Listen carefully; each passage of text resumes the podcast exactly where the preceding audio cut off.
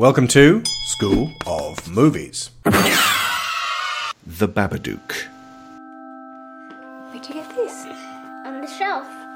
If it's in a word or it's in a look, you can't get rid of the Babadook. A rumbling sound, then three sharp knocks. Ba-ba-ba duck duck duck. That's when you'll know he's around. You'll see him if you look.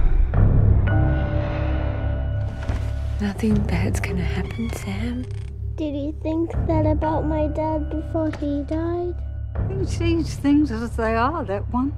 I promised to protect you if you promised to protect me. Oh my god. Did he hurt anyone? The boy has significant behavioral problems. This monster thing has got to stop, alright? It's just a book. It can't hurt you.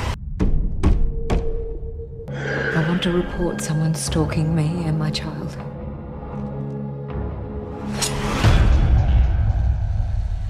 You can't get rid of the Babadook. You can bring me the boy. You can bring me the boy.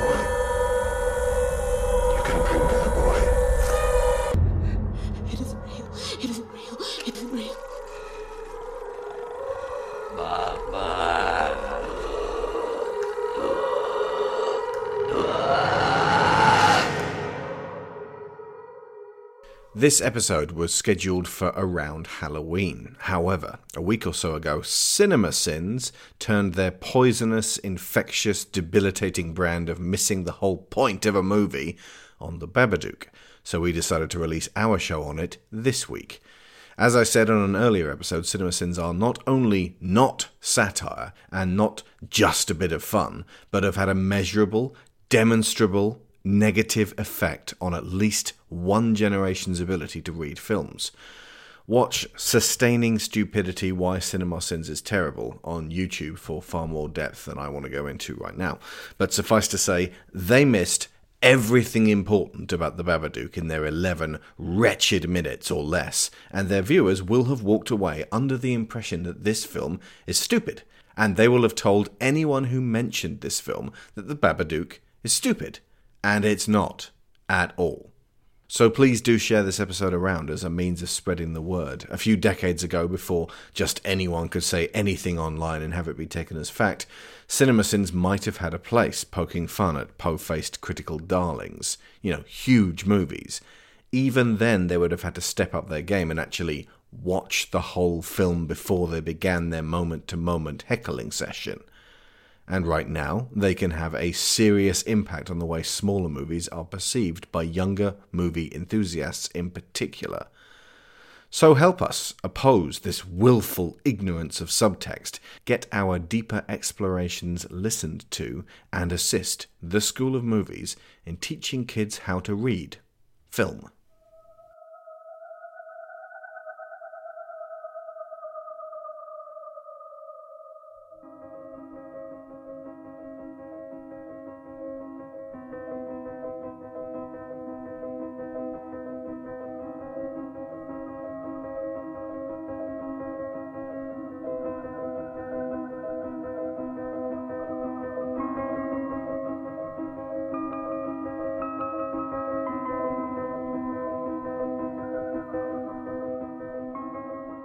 We've been promising this one for years now, and we are finally going to tackle one of the most effective horror stories that has ever had us lying awake at night, unable to scrub it from our minds.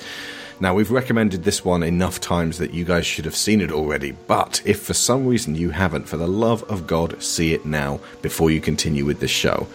Don't let anybody spoil it for you beforehand and avoid hearing other people's interpretations. Just see it.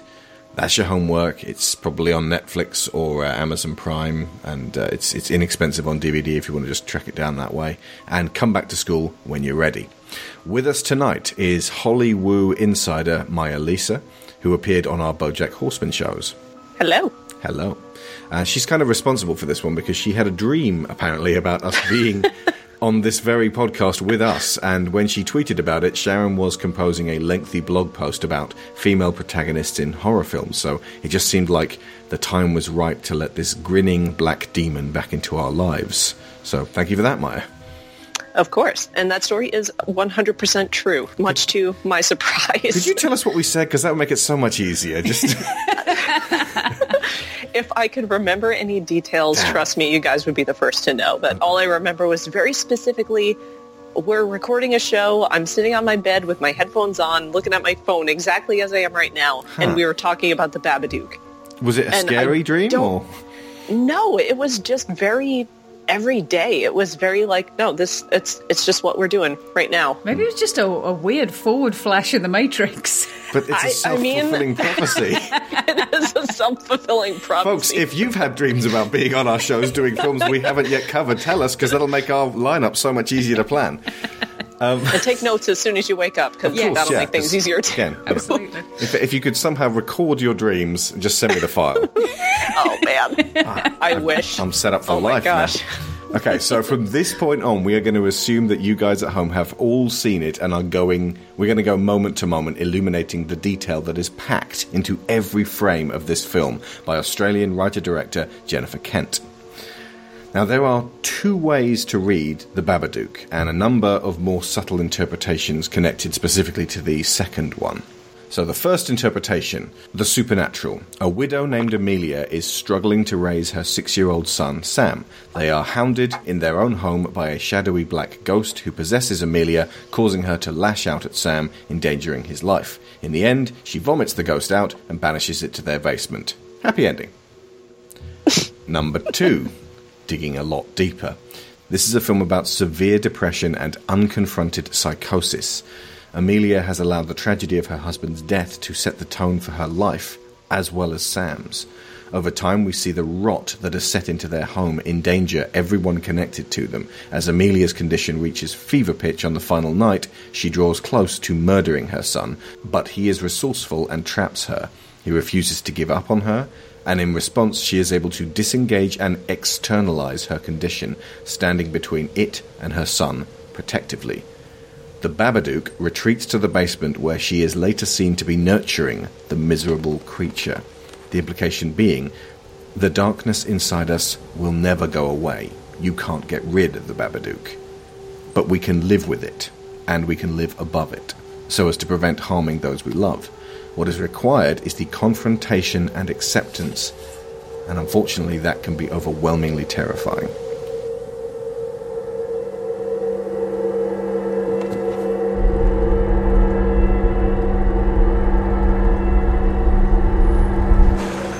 Also have to get to one other aspect before we dig into the film, and it's not one we're going to be getting into all that much, but unexpectedly, due to social media and the awesome power of memes, the Babadook became an LGBT icon overnight.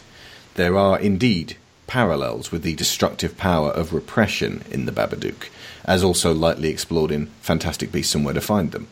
However, there have also been some wild interpretations that key the monster directly in with joyfully, bravely embracing one's lifestyle. That's absolutely fine. Jennifer Kent has declined to comment, and we are going to leave those interpretations to the people for whom they mean the most to. The remit of this particular show, however, is to focus on the parallels between this oppressive haunting with grief and depression and the erosion of communication and connection with loved ones. So it's going to be a heavy show, folks. And uh, if you've already heard our Hellblade show, we we talked in that about psychoses, and we're going to kind of refer you back to stuff in that, but try not to go over the same material again if we can, because uh, we don't just want to repeat ourselves. But it's a not dissimilar story. Okay, so and it also when you see it the second time, it is a really different story. Um, so I mean, do you, do you guys like you, you want to go from from now? Like, uh, um, I I saw this the first time uh, on Netflix alone at night, and it shat me up. And um, I got I got Sharon aside the next day and said, "Okay, I'm going to show you a film. It's a horror film. It's heavy and it's scary, and I'm not going to tell you anything about it. Just just watch it." And you watched it then. It was wasn't it this one that you? I think the way you sold it to me was you have to watch this. I don't want to be the only person in the house who's seen it. Hmm. that sounds really pushy, but at the same time, I knew it would be right up your alley. Mm, oh, knew that. absolutely, yeah. So, so what is it like, uh, both of you, watching this film a second time when you kind of when you get it? Ah, wow, it's it's almost a completely different experience. Like you know when you know what's coming and you know how it's going to end, you start to connect a lot of the dots hmm. early on. I noticed, uh, like, I thought about some of the, the, you know, the second interpretation that you were talking about before. Like, that was something I thought about after the first viewing, but I really noticed in the second and was pretty much thinking about the the underlying depression, the underlying, uh, you know, dealing of loss and grief, and uh, and going through that grieving process much more um, when I watched it this this second time. I think for me the the impact of seeing it for the second time it was quite a subtle one to begin with because the the first time obviously you can tell that there's a lot of difficult emotions going on in the house that aren't being dealt with. Mm-hmm. But the vast majority of Amelia's direct stress is being caused, or at least to all intent and purposes, is being caused by the monster. The the things that she's reacting to are intensified because of its presence and because of how it's manifesting and um, upsetting Sam. And a lot of her behaviour seems to be in direct response to Sam. When you see it the second time, she's having all this stress and uh, difficulty connecting with her son and nigh on impossibility connecting with anyone else, and then the monster. And it's a subtle difference, but it's it's kind of a it lines up the chicken and egg a little bit better. Um, and it becomes much more clear how much of it is there from Jump Street. Yeah. There's a, a castling allegiance in this film, in that you start out from Amelia's point of view, and Sam starts out as, uh, at the very least, annoying, quite frightening. Uh, I, I had somebody say to, to me, "Oh, I couldn't get a, I couldn't get head nor tail out of the Babadook. The kid just annoyed me. I wanted to strangle him." And I thought, "Well, that's the Isn't that the whole point?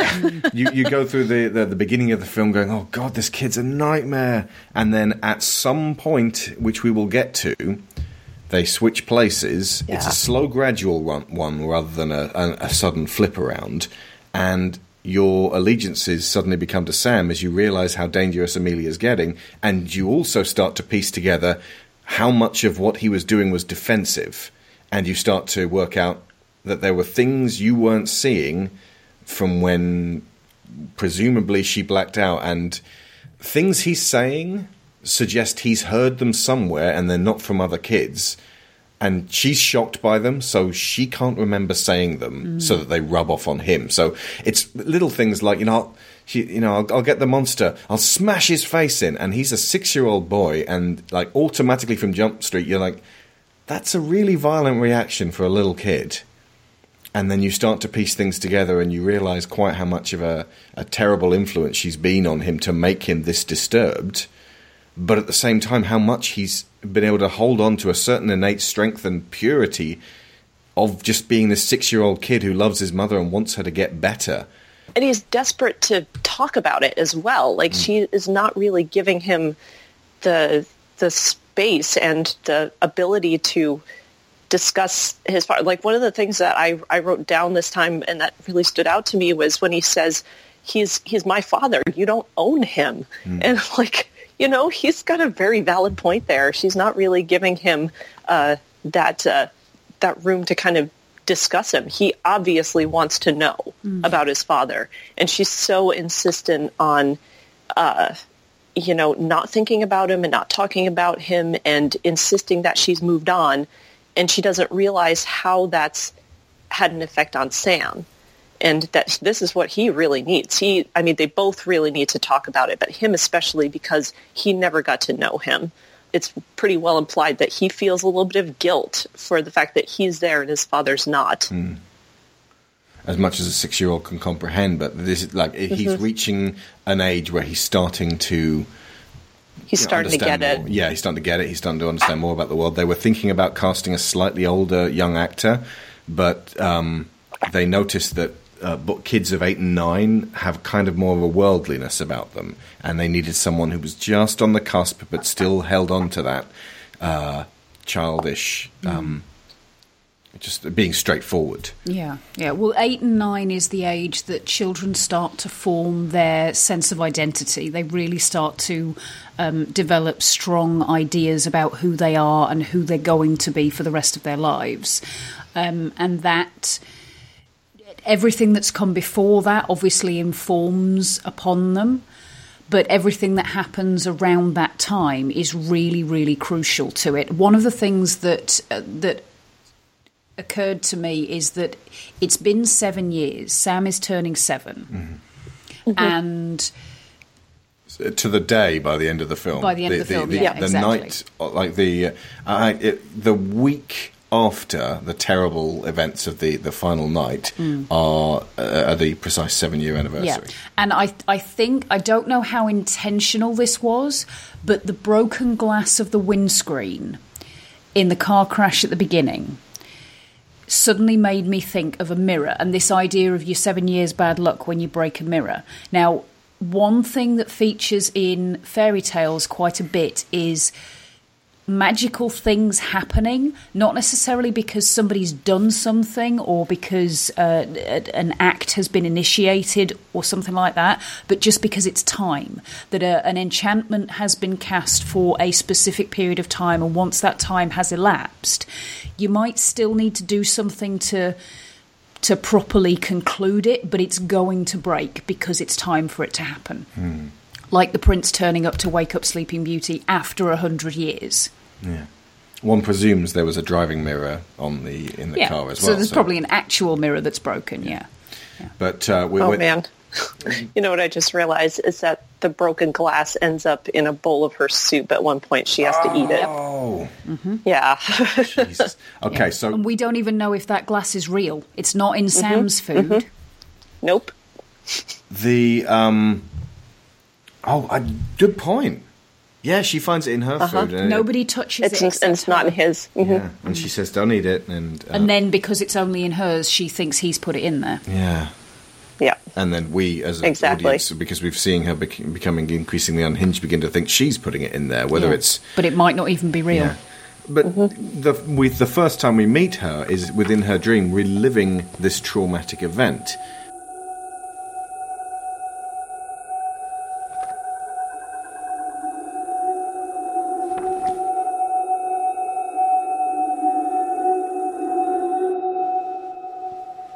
It sets out the recurring point that she's not getting enough sleep or any sleep and that's when you are really vulnerable to uh, to a decaying mental state. That your ability to cope with just day to day stuff, which needs to when you're you know when you're living a, a difficult life as as they are, that needs to be kept in fighting fit order, mm. just to do the day to day shit. Absolutely. Uh, just just the simple process of being a single parent requires every screed of energy you've got mm. because there is nobody else to pass it off to. Yeah. You don't get to tag team. and uh, so she has this you know constantly sleepless night uh, and they emphasize how disturbing this kid is. And like you know imagine trying to get a wink of sleep around someone who keeps coming into your room complaining about monsters. And like that's a natural thing for kids of a certain age to to to test can i disturb mum and dad by saying there was a monster? And you know that they, they may see monsters and, and, and come in and keep testing that. But eventually you do have to say right that will do for this But if it, it starts off as to be able to get genuine fear, night. and if you can consistently reassure every time, it's okay, there's nothing there. You know, back to bed, it's all okay. Every morning that they wake up and the monster didn't get them, that's confirmation that mum and dad are right, that there is no monster, it's okay. Um, however, Sam lives with a monster. yeah And so that, however much reassurance she is able to give him, there are going to be days that she's lying when she says there's no monsters. And that's uh, another thing about the way he behaves, again, as you say, the way it's it's portrayed at the beginning of the movie, we don't really have much explanation for why he is the way he is. He is weird. He is disconcerting. he uh, is the the source of a great deal of outside judgment. And she comes to his defense when he's, you know, being questioned by the school and by her sister. And, um, you know, people look at him and think this is a weird kid doing weird things and he freaks us out. and at some point they they don't even like his uh, his teachers don't even really address him as a person they just think he's a he's a problem Yeah. that they need to deal with and she's you know very insistent in saying stop calling him the boy his name is sam Yeah. like he has a name please treat him like a human being and not just this nuisance um, which is a little bit ironic because she sees him as a nuisance every once in a while as well But, this is this is the thing. Her responses, a lot of them seem to be in direct reaction to the way she's being judged. Because this is the thing about Amelia, and you you kind of don't come to really grasp this until towards the end of the film. She's this has been going on for seven years. The stuff she's dealing with, the grief, the trauma, the trauma of the birth. I mean, the the fact that nobody from GP to midwife to whoever it was was there when her son was born at the hospital to whoever was following up with her after he was born to any members of social services who've ever been involved with her preschool teachers regular school teachers nobody has ever clicked to the fact that her a, a birth that doesn't involve a horrendous car crash and massive emotional trauma of witnessing your partner dying in the seat next to you can be the catalyst for uh, postnatal depression, uh, postnatal psychosis, which is uh, something that they, they do tend to be quite wary about because of how dangerous it can be. Um, and it's taken seven years for people to not figure out that some shit's going on. Now, that means she is doing some ninth level covering up. Yeah, and and I think um, her sister Claire um, confronts her about that at, at one point too, when you know they're kind of having uh, the non-birthday party, and she says, "Look, you know, you you need to move on, and I don't think you're really dealing with this." Mm. But then Amelia brings up an equally valid point of. Claire never asks her how she's doing. Mm. She never bothers to ask her how she is, and she desperately needs to talk. I get the impression from the way Claire behaves and the kind of friends that Claire has, and from Amelia's responses to um, outside authority that expect her to be a certain way, that she grew up in a family where normality was really highly prized. Hmm. Like, you mm-hmm. will be the same as everyone else. And if there is anything about you that is a little bit different, you will cover that shit up. Um, and you're going to be, you know, kind of on the on the outside. You're you're just going to always be an outsider. She's very um, deliberately when at, in that party scene with um, the with Claire's daughter, she's very deliberately framed away from all of the the kind of perfectly manicured uh, Stepford wives. I kept calling them. They have all of them, all of them in this nice frame, and they they look so perfect. And then it cuts back to Amelia, who's just framed by herself, all alone, looking not quite as well put together. Her hair's a little disheveled, and there's a very, very clear distinction between her and the quote unquote normals. It's shot like a, uh, an oppressive job interview. Mm. She's just sort of sat Yeah. there on her own, and they're all staring at her, judging her, and thinking this one's weird. I mean, like the, the the princess party's weird in itself, in that all the women are wearing these dark suits. It's like a funeral. Mm. Now, I could be wrong about this, but it appears she has put on her dead husband's performance jacket, the one she keeps in the cellar, the clothes that become most associated with the Babadook. So she's wearing her faded pink outfit, the one she presents to the world, her narrative of I am fine. But because of the enforced princess party dress code, she has to cloak herself in the symbol of her own depression. The other women are wearing their own smart black jackets, which they chose themselves. The other women present an image of absolute stability, contrasting violently with Amelia. Like I said, I could be wrong, but I think I'm right. That makes a lot of sense. I hadn't thought about that, but yeah. There are so many things in this that are, set up with that oppressive, judgy air. Um, like you say, like a like a job interview. There's the meeting at the school, the party, the uh, when social services turn up. There's this constant drip, drip, drip of her being judged and judged and judged again, and deep down feeling like she falls short. There is a great line where um, Claire says, "You have to move on," and she says, "I have moved on. I don't talk about him." That is not moving on. No, it's they not are not the all. same thing. But she's Definitely. she wants to pretend that she is doing exactly what everybody wants her to do. It's performative normality. Yeah. Mm-hmm. Hmm. Yeah, nobody And wants me to talk about it. Nobody wants me to discuss it, so I'm not going to. But obviously, like she still has all of her husband's things. She holds on to all of his stuff. She insists that Sam can't touch it and can't look at it, and she thinks about him all the time, mm. And she keeps it in the basement, which is often symbolic of. The Mm-hmm. hiding a secret and the subconscious and everything else. Absolutely.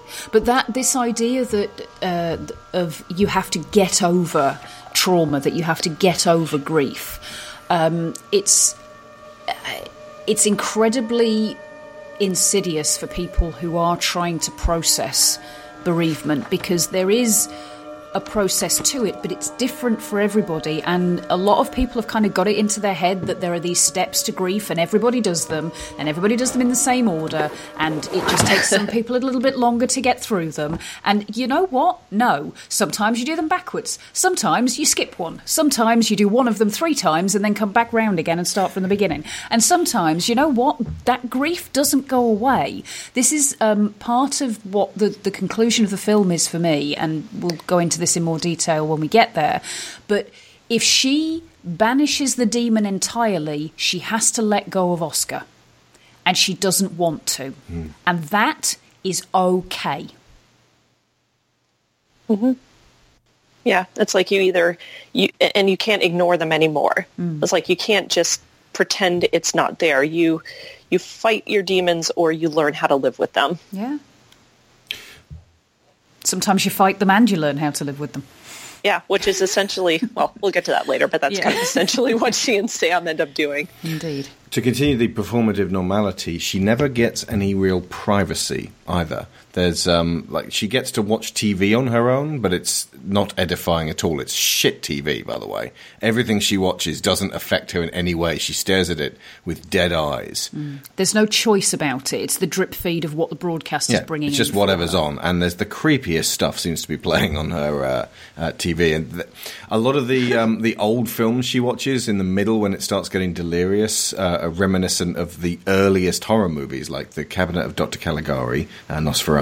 Nosferatu. There's also Black Sabbath or The Three Faces of Fear. Putting the Babadook in them is a, was a, was a masterstroke there, and uh, she starts to unravel. But there there is that one scene where she tries to take a little moment for herself, and that gets shattered by Sam coming. Oh in man, that scene was great. yeah, uh, it's uh, you know, obviously, a s like this is a woman of under astonishing levels of tension, and it's like, can I have this one thing? Can I just have this this thing for five seconds? And you know, Sam comes in and, and ruins it.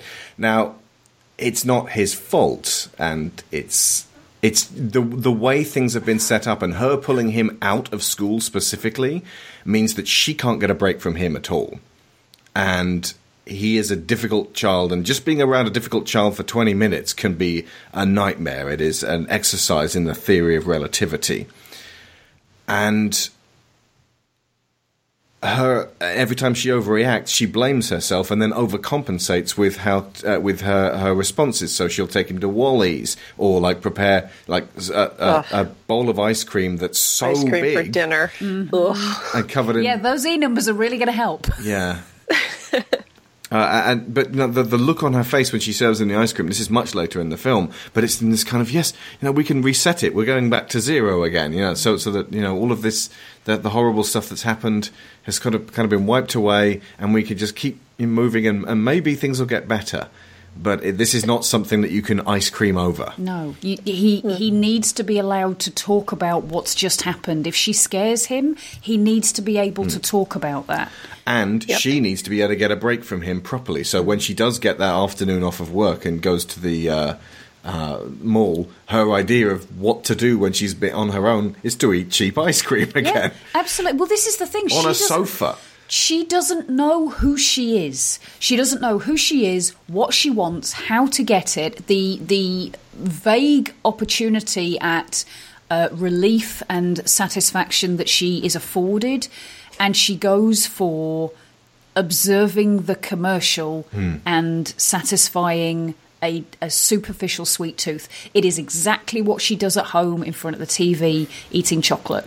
It's the same exact thing, except that she's in a shopping centre. Hmm. And there's a covetousness about it as well. She, uh, you know, you, you wander around a shopping centre looking at things you can't afford, and she can't afford anything. She's hmm. piss poor. I know exactly what that's like. And then when she's in the parking lot, she sees a young couple, clearly very much in love, canoodling in a car, and finds herself staring at them in this kind of Envious. envious fashion, remembering what Mm. she used to have and has now resigned herself to not having, even when um, Robbie does seem to be showing some interest in her. And she's punishing herself for, for everything that she, she's gone through and, and decided this is not something she's going to seek, but she will watch it with hungry eyes. Yeah, this is again though. I think there's another element of judgment in that because it she's being bombarded with these images of what she feels like society thinks she should have, what she should be doing, what she should be chasing after, um, and what Robbie offers her question mark is not necessarily um, an opportunity at a romantic relationship. Right now that is the last thing she needs to land herself with another person that she has to, to in some way take responsibility for and take care of um, when she can't even take care of herself at this stage. Um, but the prospect of somebody who actually thinks she's worth giving a day off to that she's worth um, uh, speaking to kindly. That's what she's yeah, I was missing. I was going to say the the kindness is is really what he represents. You know, Mm. he's he's that understanding. It's like, hey, I know what it's like when you know when a kid's sick. He like he, he brings a, a present for Sam at one point, and Mm. he's like, oh, I'm not really sick. It's like, oh, ouch. But he still tried, so Mm. yeah. you can give points for that. And I love the way that whole interaction between them was framed as well, because the the sense of slight eeriness about the film means that to me, and it may not be the case for, for you two, but for me, there was always this slight undercurrent of if she doesn't react the right way to Robbie, hmm. he will turn on her. Hmm. However, Yeah, I kind of get that sense too. Yeah, like but- he's just going to reject her outright. Exactly. If if he doesn't get what what it is that he seems to want, but he Mm-hmm. never does. He never reacts that way. And again, she's she's coming into this with a mindset of I will always be judged. I will always people will always expect me to behave in a certain way, and if I can't meet that, I will Mm-hmm. be punished. which is a shame because uh, Robbie really only re- he he reacts in a in a hurtful way because he's like, "Oh my God, you lied to me," and that's really the thing that that sets him off. Is like, well, now my yeah, now his his feelings are understandably hurt because she lied. Um, and uh, just for a second, going back to some of the things that uh, some of the things that Amelia isn't really allowed to pursue as far as like a normal thing. She, uh, one of the Stepford wives, at one point in the in the party scene, also mentions that she used to write, and that um, um, this is a very throwaway line, but Amelia says that she uh, at one point was writing like children's stuff. So the, the film implies that she had some kind of ambition to be a writer or um, or to write children's books, um, at, at least at some point. And now she's not really able to pursue it. Does that then lead her to writing The Babadook? That's how I interpreted it. Absolutely. The, that now we're in Fight Club territory. That uh, especially when she, uh, it's not. Um, that wasn't intended to be a joke, but we are. I'm sorry. No, that in in terms of um, remember when she gets the sedatives and uh, well no uh, Sam gets the sedatives and she starts getting into a pattern of forcing him to take the pills even when he asks her repeatedly not to make him take them. And she's like, no, no, no, you got to do it, Yep. love. And that, that, that's was- when that's about the time you start to think things are off here. You know, yeah, that's when that's when the tide starts to turn and you start uh, feeling sorry for Sam. Yeah. And and start feeling worried about him as well, rather than worried for her. Um, but now they've already found the Babadook book, which uh, you know she just happened to find, and we can assume she made one night. And it's beautifully presented, by the way. She has a real gift. Gorgeous. Um, Absolutely gorgeous. The design of this book, like we could probably spend another hour on a, on a different podcast talking just about the design, but it's absolutely beautiful. And you know, the but when she gets that uh, what she feels like is a proper night's sleep, it would appear because events transpire that the book comes back. She in fact went out to the trash can, got all the bits back together, and then recreated the book in an even worse, bloodier, more horrible fashion. Predicting and uh, effectively just laying down in her mind what her plan was, um, and it a little bit of her, yeah, her conscious a little bit of what she yeah, kind of channeling a little bit of of these things that maybe uh, somewhere deep down she kind of wishes she could do, but Yeah. she can't really. So she's sort of putting it into the book, and it's um uh, one of the other things I love about the introduction of the book is that just in terms of like the the color palette of the of the movie. It's very dark. It's pretty neutral. There's a lot of grays. There's a lot of like dusty pinks and beige and white and black. Um, when you see the Babadook the actual book for the first time it's the only it's it's one of the only times you actually see the color red and it's the first time you see the color red. Yeah. it completely breaks this like neutral color palette that they have going on. And then in like one of the next scenes, Sam is wearing a red sweater. I was like, oh, nice. So they're kind of tying things together with color too. I really like that. There's a handful of muted burgundies as well, um, one of which is the Scrabble set that um, uh, Robbie brings round for Sam, and you see it on his uh, bookshelf later on. And the fact that she always, Amelia always wears this sort of pink cardigan looking thing. And, Yeah. uh, like, this is colour that's been crushed out of her. It, it suggests that because the Babadook book is is the book red? The book is, Yeah. is red. It's not Yeah. scarlet, but it is. It it's is a red. much more vibrant red than That the suggests that her color when she was in top form, when uh, Oscar was still alive, was this passionate red, and she had that, and it's been crushed It's out been of her. drained out. Mhm. drained, It's and faded. she's wearing this limp, faded cardigan to remind her in, in pink of this red, Mm. and she swathes the Babadook book in that. Yeah, her work uniform is also um, a faded pastel pink, Mm-hmm. and the uh, the burgundy colours are that red with black added, Mm. with the, the the darkness of the depression and everything that she is now carrying. and the the, the most horrendous, twisted, um, like little pop out function of the recreated Babadook book uh, is when the little cardboard version of her cuts her own throat and the red pours out.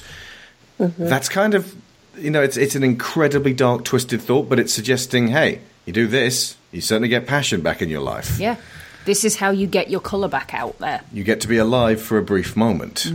Yeah, It's horrendous, but it is extremely disturbing. This is a beast inside her fighting to get out. Absolutely, and the the idea that the she's writing the book, or at least that there is a part of her that is writing the book.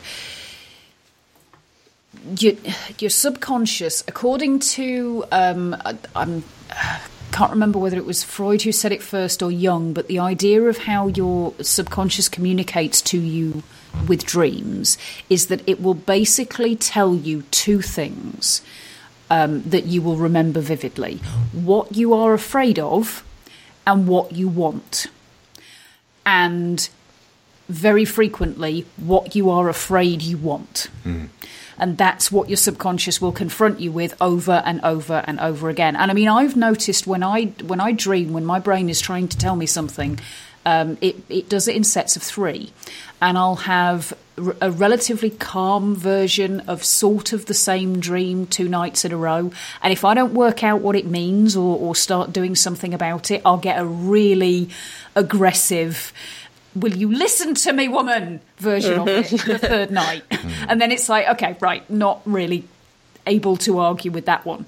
So in a way the like the first version of the book seemed like kind of the if you pay attention now it might be okay. You know listen to this message and do something about it before things get too bad. And the second version of the book is a more intense version of that. And then obviously once she burns it it's like okay the book is clearly not going to work. You are now going to have the actual babadook invading your house. Mm-hmm. Yep. And it's told you from the beginning that you can't get rid of it. yep There's a couple more Fight Club tip-offs actually. Uh, the um, when it transitions from nighttime to morning, and it just goes like that. That that evokes what uh, Jack says regarding insomnia. When you have insomnia, you're never really asleep. And you're never really awake. The, the, the sense that just time has become fluid at night for her, in, in that it, it either goes on forever or is gone immediately and instantly. But sh- what she's not getting is rest. There's also a lot of jump cuts. Which hint at the idea that she's actually having blackouts, or, or you know, certainly not knowing she's who she losing is. time At Yeah, the- she's losing time. At the exactly. very least, she's dissociating like a motherfucker at this Yeah. point. Couldn't have put it better myself. Um, but the rotting, decaying tooth that she has, that's tipped off repeatedly in the early stages of the film, she keeps sort of rubbing the- the side of her mouth. And the cockroaches behind the fridge, they're both signs that she's not tending to what's inside. And her brain and her body are trying desperately to tell her with the tooth, it's like she's sitting on the couch all evening, just shoving chocolate joylessly into her mouth. And eventually, if you eat enough sweet things, your tooth's going to decay. But she's also not going to the dentist to get it sorted out. And it just keeps hurting her and hurting her. And eventually, she rips it out of her own head because she's already over the edge. It's too late by that point. And with the cockroaches behind the fridge, it's like the, the infestation is there, and there's a constant reference uh, with, with the Babadook's movement that it's like a cockroach. It's like something that's scuttled in there. You can kill cockroaches, but they just keep coming back and they keep, you know, la- laying eggs and they keep surviving. And it's really, really difficult to get rid of cockroaches. And you can tell yourself, I, there is nothing wrong with me, which is an attempt to bash this cockroach inside on the head. But it's still going to be there unless you actually take that first step of actually accepting and confronting it. Her neighbour is called Mrs. Roach. Mrs. Roach, correct. I And love Mrs. Roach. Mrs. She's, She's the she's the only one that gets it. yeah, she's she's very concerned and she's uh, she's very genuine. And the the fact that there's a tip off when Sam says she's got Parkinson's, and it's like that's not performative normality, Sam. We don't do that. But she's like, oh, it's okay, and that immediately suggests an acceptance on both her part and Sam's Yeah. of sometimes we are messed up, and you can live with that. and covering up reality doesn't help anybody. yeah. Do you know who she who she makes me think of actually? Like a, a really kindly Baba Yaga. If you have an old hmm. lady neighbour and you've got this stuff going down, listen to her.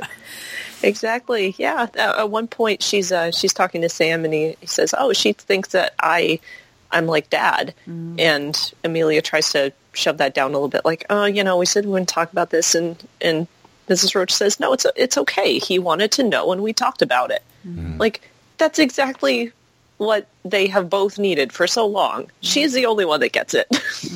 Yeah, and that is, of course, why when Sam is pushed to the wall and desperately needs to reach out to somebody, she's who he reaches out to. yeah, of course. And um, somewhere d- um, not too far down, Amelia's beginning to wonder uh, whether her condition is going to spread to other people. So that when she starts seeing the Babadook in Mrs. Roach's house, she's just thinking, "This is why I'm not letting you get too close. My monster will kill you." This is going to be too much for you. You are frail and old and totally vulnerable, and you can't handle this. And it's a threat from herself to herself. And yet, when she goes to the police station, the, uh, the the moral authorities, the strong men, to actually get some some help, the people you're supposed to go to when you're helpless, she's left without any help at all. They just stare at her incredulously and think she's a crazy woman. Which, honestly, they're they're not wrong. Um, that that appearance of the Babadook in um, in Gracie's house and in the police station that felt to me like what mental illness and particularly depression, but other forms of mental illness as well, can do, which is to say to you, these people can't help you. yeah. Don't waste your time with them. Don't Don't, put them them in with it, yeah. danger. Don't burden them with it. This is Yeah. yours. And they do respond in kind to corroborate that theory, that internal theory, which is to just look at her incredulously. And like I said, they, they, they believe she's crazy. She is, but they don't react in a kind of, "Do you need some to Do you see? need to do you get need to see someone? We can mm-hmm. we can set up some channels if you if you need to talk to somebody. Yeah. Yeah. In a way that this- authorities should be there to help us with that. Absolutely. And at this point, she's been on a pretty big lack of sleep at this point. So you could also interpret it as she is just straight up hallucinating because she hasn't slept. Yeah. And when you get social services turning up and getting involved, the the first wave of support that she's had in nearly seven years, and it's not a what do you need? You are obviously not coping. What do you need to help you cope? It's a uh, okay. We're we're just looking for enough boxes to tick to take him away at this point. Yeah. And one of the one of the symbols of greatest um, victory to me was when um, they come back at the very end and they're like they're doing all this false false jolliness and it was oh yeah it's time to get back to school and she just looks at them and says something along the lines of well we both needed some time she has the confidence now to be able to say to them no this is the way it is hmm. She doesn't have to do the performative normality anymore, and yet she's totally chill about it hmm. in a way that they couldn't really argue with. yeah and it scares them a little bit Yeah. They're like, oh, okay, so she's she's got it in hand. What what are our jobs all about? Hmm. Well, we're pretty redundant, aren't we? Bye. Jennifer Kent uh, mentioned uh, in the uh, the making of materials that she doesn't particularly like. Uh, I think uh, is it schools or institutions she's not a fan of because that definitely comes through. The, the, uh, she's encountered merciless uh, and uh, empathy free bureaucracy in the past, Or jobs like that too. as anybody poor will have done. I, I would say she lives in Australia, of course she has, but frankly, that appears. Oh, that's in everywhere. Most Yeah, it is everywhere. Western Everywhere countries, I think, civilized. yeah. And Amelia's job is, is the same way. It's an institution for the elderly. Where they're mostly forgotten about, and even when she tries to crack jokes with them, when she's doing the little bingo game, she gets in trouble for it. Absolutely. That's another thing as well. She is surrounded by the prospect of oncoming death. Yeah. every Oh, yeah. day. she's wallowing in in the. Um, I, I've often thought like I could not do what people who work in care homes do. I would. I, it would just be too sharp for me. To uh, I, I would feel too much, and I wouldn't be able to hide it from all of the. I was going to call them inmates. All of the the, um, the Residents. The residents. Uh, whenever I visited my uh, uh, my grandmother in, in her care home and then eventually her hospice, I just felt beyond terrible and you know, I, I, I have respect for people who work in nursing homes and uh, and can actually stick that one out. I, when, when I went to um, uh, college, uh, there was a, a lot of people who were working, uh, you know, towards working in care there, and they were to a to a, a woman because almost all of them were women. Um, exceptionally emp- empathetic and um, compassionate people. So I'm hoping that you know we get generations who are able to help people in a time of, of, of great fear. Because ultimately, when you're when you're starting to have the bits of your life drip away from you, and you've only got this place left to live in, and your mind is going, that's that to me is one of the most terrifying things to imagine. To be, especially if my family have died that's nightmare inducing. Yeah. It's a it's a really hard job, and Amelia is so obviously not equipped at this point to to be there and to deal with it. Yeah. It's just a constant reminder of mortality. But uh, when she uh, drives back from um, Wally's, the, the, uh, her tooth's still bothering her, and then the, the Babadook occupies the car, and Sam starts screaming because obviously we've missed a moment where she's roared at him. Uh, th- there's a it's a sense of derangement, and then there's the crash. But Sharon, you notice something that she does immediately afterwards when they get home. They survive the crash, and then Yeah, well, the, the in the lead up to this as well. Um, this, I believe, is the first scene where she yells at Sam and actually remains conscious and present. yeah, where she's aware of that what's she's doing out. it. Yeah, It, not uh, nowhere near the extent. Um, but to a degree, she is at least aware that it's happening. Yeah. Um, and the fact that, that she sort of has this instinct to get them outside and get them some fresh air and some food, those are good instincts, although I'm not entirely certain that the environment they end up in is really the ideal one. Um, but she's, she's trying. These are, are sort of indications that there is a part of her that is trying to heal, that's trying to get herself back to better. But after the car crash, basically, what the way this seems to come across to me is that the this little minor shunt that they have obviously triggers her memories of the car crash of the night that Sam was born. Mm. They go home, and she goes into this sort of zoned out state, and she gets into the bath fully clothed. And she sits there, and she sort of seems to be having this sort of internal trippy music going on and she's really sort of trying to maintain this kind of sedated sense of calm and she's recreating the birth. She sits there in warm water. She pulls Sam into the water with her, so he is not mm-hmm. there to start with, and then he is introduced to the scenario. She is trying to replay that night and give it a different ending. That is essentially what your brain is doing when you are experiencing PTSD. It's running through traumatic events that nearly killed you and trying to piece together a different outcome, a different ending, a, a way of processing it and integrating it into your memory in a way that is no longer threatening to you but allows you to learn from it and make sure it doesn't happen next time because your brain doesn't know that these accidents and incredibly traumatic events are not anything that you can do anything about. As far as it's concerned, it has to remember all this stuff so that you can learn from it and avoid it next time. uh,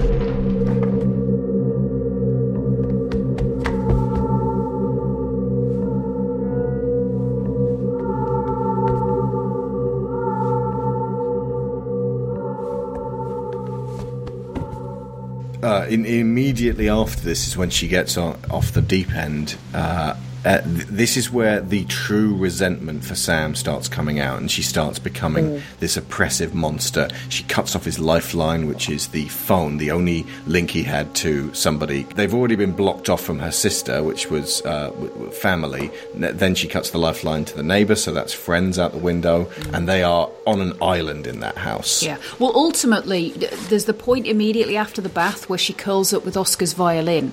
This alternative outcome that she's trying to create at this point is Oscar lived, Sam didn't. Yeah. And she even says that, it, oh man, there's this awful, like heartbreaking scene where she just goes off on Sam. Is like, uh, you don't know how many times I wish it had been you that died and not him. It's like, oh man. I mean, you get a sense that like she's she's starting to express some of the things that she kind of like. I'm sure a lot of parents have had weird thoughts about their kids before and like oh my god like why can't you just shut up? Why can't you just be normal? Like she says to him you know there's a lot of of things that you you know it's like I, I can't say this to my kid or i can't say this to a child or i would never say this to a child but she just goes for it.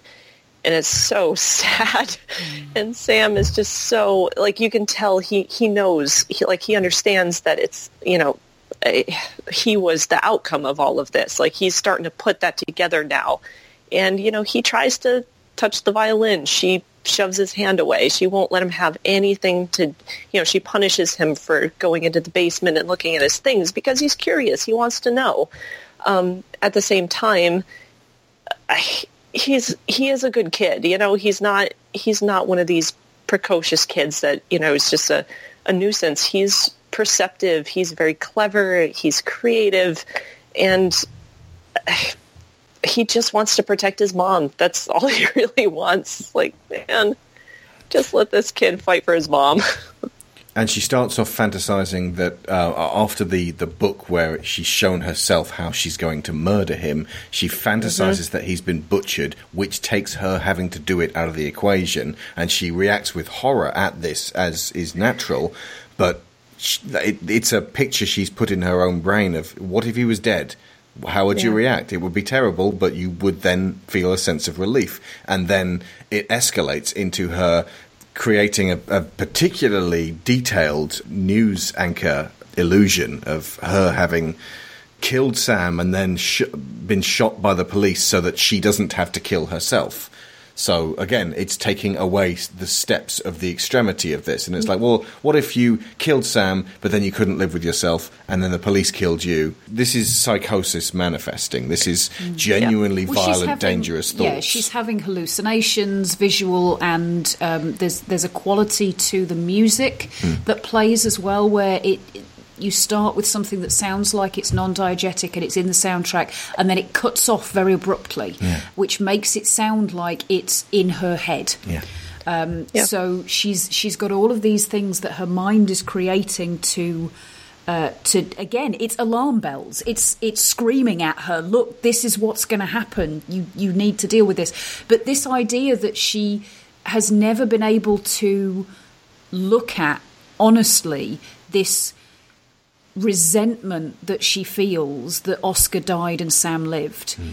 How much better would it have been if she'd just been able to at some point say that to somebody in in the quiet and privacy and away from Sam where it couldn't hurt him and just have that person just give her a hug and let her cry it out.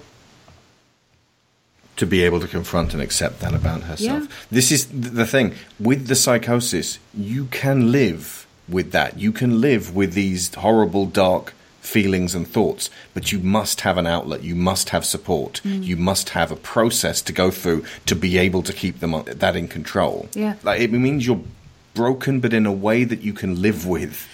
As opposed to broken and there's no living with that, and suicide and murder is the only answer. Well, when it's especially when it's a manifestation of, of anxiety, which is a normal human reaction to stressful situations, but it gets taken to extremes, and in this case, it's taken to extremes and extremes and extremes again. Uh, but ultimately, this again with the the judgment that she feels from everybody around her, what breaks her is this idea that what a terrible person am I that I had this thought, that I wished my son didn't exist because that would mean I would have his father back. What a terrible, terrible person. I don't deserve to live because I had that thought. You know what? It's a thought. Thoughts don't hurt people if you're not acting on them, they are okay. And this is something I've had to tell myself, and I, I've said before about dealing with um, uh, not to the extent of OCD, but obsessive compulsive thoughts, where I've had some horrible shit wandering through my brain. And it took me a long time to grasp the idea that they are thoughts. That's all. I'm not doing anything about them. And if you don't confront those thoughts and if you don't at least have some kind of outlet, like you said, then it will go that step too far, which is where we see Amelia actually start to strangle Sam. In this case, yeah, and and the the the um, you get the dog as a warning as well. Oh yeah, the dog, and that actually after she. Uh, she has this, uh, well, that's in the book too. It's kind of this premonition that she's going to kill the dog. She does that, and that's when she rips the, finally rips a tooth out of her mouth too. Yeah, Because in a way, she's kind of dealing with the rot and uh, Yep, and pulling she's it all to decaying. the Yep, surface. Yeah. she's decaying, and this is another um, this is another byproduct of of her mental state. she's giving in to those those primal Mhm. instincts. This all starts down in the subconscious in the basement. She's effectively made a shrine to Oscar, her husband. His uh, clothes are hanging up in there. The Babadook's clothes are most definitely based on his, and she equates this darkness with Oscar. He says you can bring me the about, boy. I, I can I can come back or Yeah. I don't have to go away. We can be but you- together. we You can, can be together, the but you need to bring me the boy. Yeah, you know, the, the, her, her son's been violating this um, uh, th th this sacred place. It, it's almost like it doesn't really matter where he's buried. He's buried down there for Amelia, and uh, her going down there to um, to sort of to, to be swallowed up by the darkness is, is about the last thing that happens before she goes on the uh, the warpath, and uh, she has a terrible relationship with death as a result of this accident. She uh, she can't think about it. She can't talk about it. And the n- never celebrating Sam's birthday and using her sister's child as a sort of an excuse to offset it by a week allows her to avoid the idea of this death day and you know just the, the, the acceptance that that her husband died in a horrible way. It's the actually seeing him killed, which is uh, the vision she gets in the bedroom at the very end when his head is sliced in two, in this way that would traumatize any human being. But she's been carrying around with a sense of guilt that she caused this and she witnessed this alone and she's not shared it with anyone. Also, the fact that it's combined with the fact that she was going through labour at the Yeah. time, which in and of Mhm. itself can be intense enough to Yeah. cause PTSD in, in mothers. Yeah, that can be traumatic enough. And now she's got to carry on with raising Sam all by herself. Just like the anxiety is just compounding on itself. Um, and uh, with Sam, it's almost like it's almost like she's trying to bury herself in the work of dealing with Sam. Like that's the one thing she focuses on instead of focusing on her grieving process. It's like if she just takes on all the work and has that, then she doesn't have to deal with anything else, which I think a lot of people do when, when they're going through something that's difficult or depressing. It's like, well, if I just stay busy, if I just keep working and then I won't have to think about it because I'll be so busy that it'll, it'll just be out of my mind. Mm-hmm. Yeah, it's a distraction. And I wonder if Exactly. that, that was the case when he was little, because obviously a baby is so demanding that it is very easy to put your own concerns aside.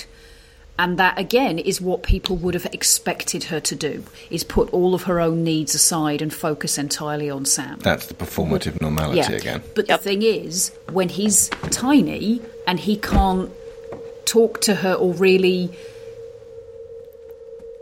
expect anything of her in terms of interaction, he's only just he's he's hitting the age where he needs to start talking about this stuff, where he needs to be talking about the emotional impact of things that are going on. And she is entirely ill equipped to do that for him. Hmm. The, the part of I, I am pretty sure that part of the reason that he behaves the way he does is because he's not had that sense of emotional connection with her that a child desperately needs in order to be able to, to form and develop mm-hmm. that part of themselves. She's been practically there for him. She's obviously in, in some way. She, I mean, she's she's managed. She's providing. She's providing for him. She's managed mm-hmm. to convince him that she loves him, that he loves her, to the extent that even through the most horrendous behaviour that she puts him through, he still feels like he loves her and he wants to protect her. So, on some level, she's managed to engender that in him, which is a miracle, frankly. It also feels like uh, Mrs. Roach next door might have uh, helped with that. Yeah. uh, because She they seem very did. fond of each other. And Yeah. And I like that Sam, you know, even though he he's constantly, hey, mom, look at me, look at me, look, you know, he's like constantly asking for her attention. He he kind of comes up with clever ways to, you know, he, like I said, he's very creative and like his his magic tricks are kind of like that that outlet that he's found for himself. Of like, well, if I just do something flashy enough and hmm. and spectacular and unbelievable enough, my mom's going to be so impressed. Like he's constantly trying to impress her. That's pretty obvious, but I love that it's it serves a practical function too. Like it actually ends up helping him in the end because hmm.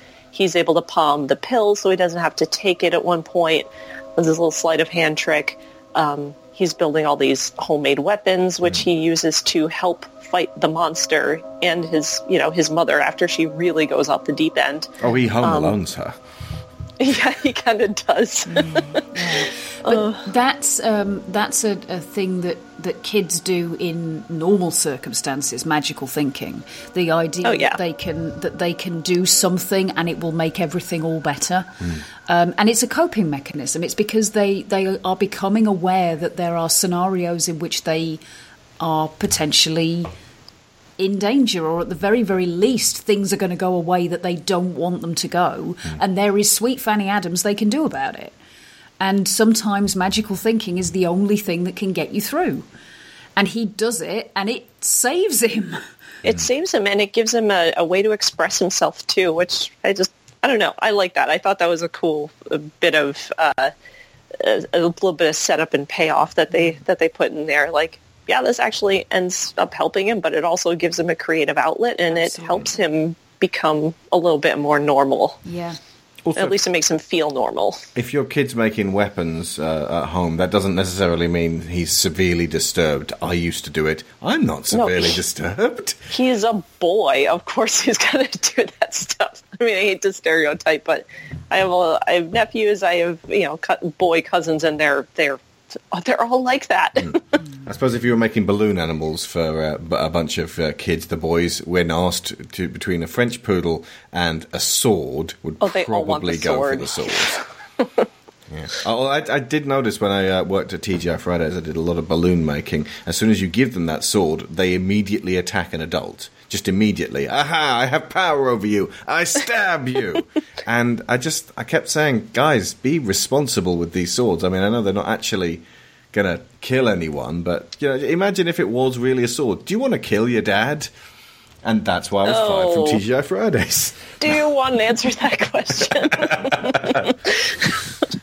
No, I, I, I did say yeah, no attacking people. Um, that, that's that's you had to promise before you get your sword. No attacking people. They always lied and attacked people Of course. anyway. But uh, yeah, it's just it's well, that's a very that's a very kid thing too, was Yeah. to lie constantly. So to lie constantly and to be needlessly aggressive.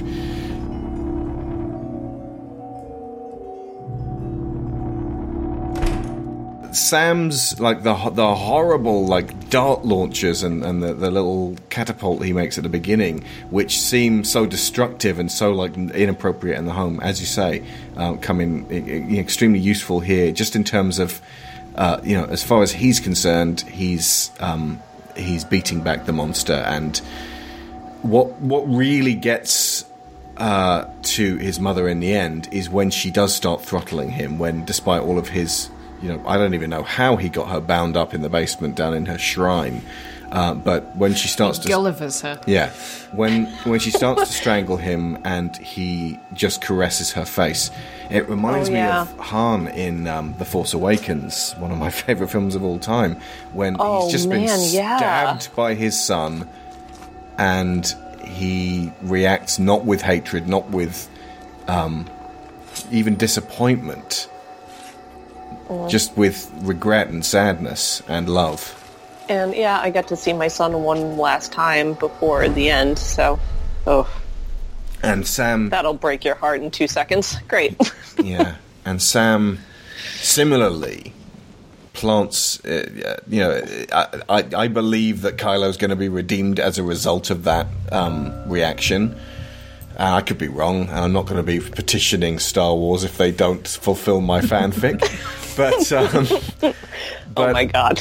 but this is enough from Sam to plant a seed that does eject the Babadook and does start to push it out and externalize it.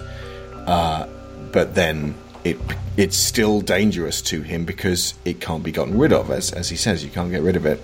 And uh, you know, good God knows what's actually happening during this scenario because we're kind of seeing it from her perspective. I hate to imagine the idea of him being yanked upstairs by her as she has another terrible turn and slammed against the wall. But it could simply be a, you know, him running away from her as she suddenly turns again. But it's something that can't just be gotten rid of like magic, can't just be um, killed.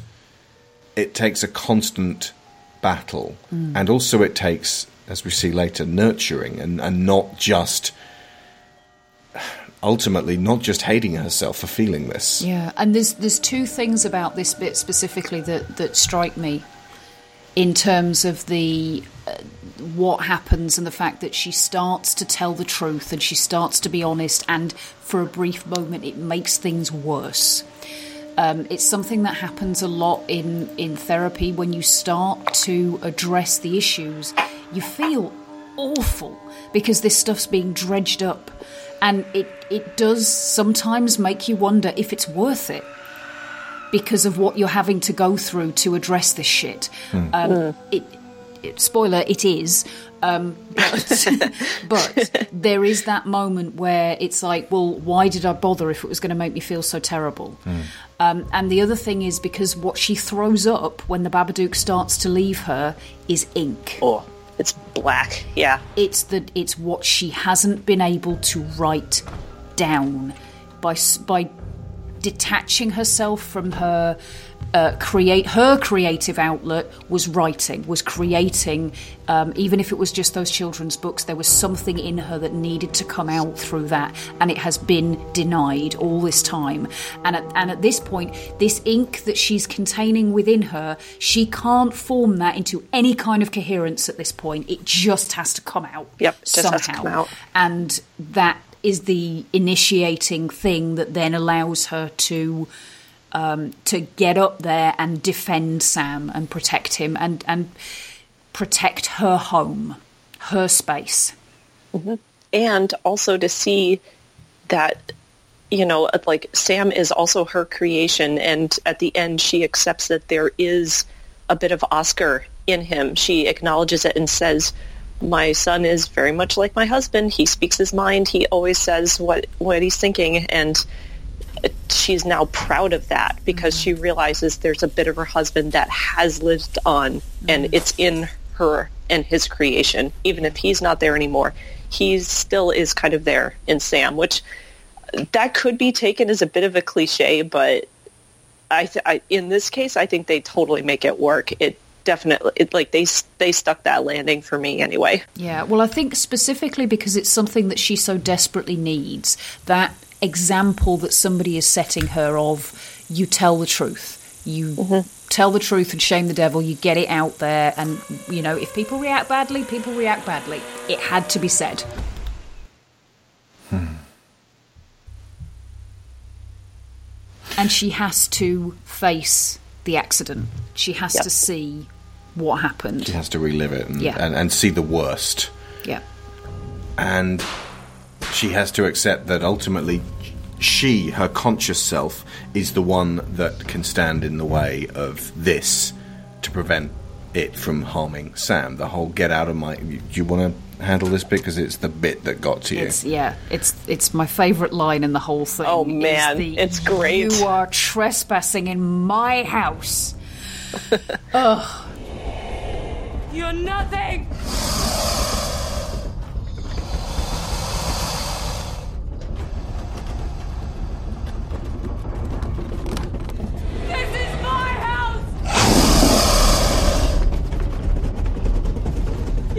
Trespassing in my house.